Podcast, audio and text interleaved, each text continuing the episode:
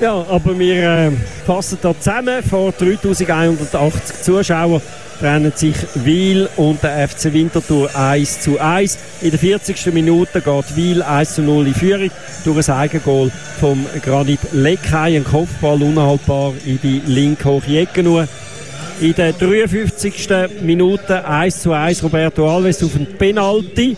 Wir hatten den Eindruck, dass Winterthur ohne Penalty gar kein Goal mehr schiessen können. Auch heute Abend wieder nicht. Und dann in der 72. Minute dann auch noch bei Wiel eine rote Karte. Das hat der Winterthur aber alles nicht geholfen.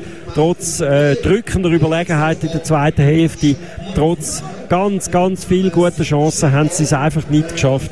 Dann da nochmal ein zweites Goal schiessen. Ich glaube, einen Vorwurf kann man eigentlich nicht machen, aber es ist ähm, einfach äh, äh, zu wenig gewesen.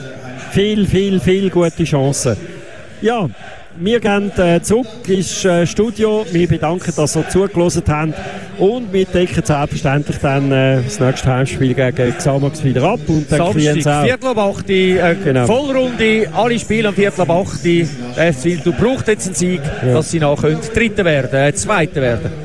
Ja, gute Nacht, Wintertour.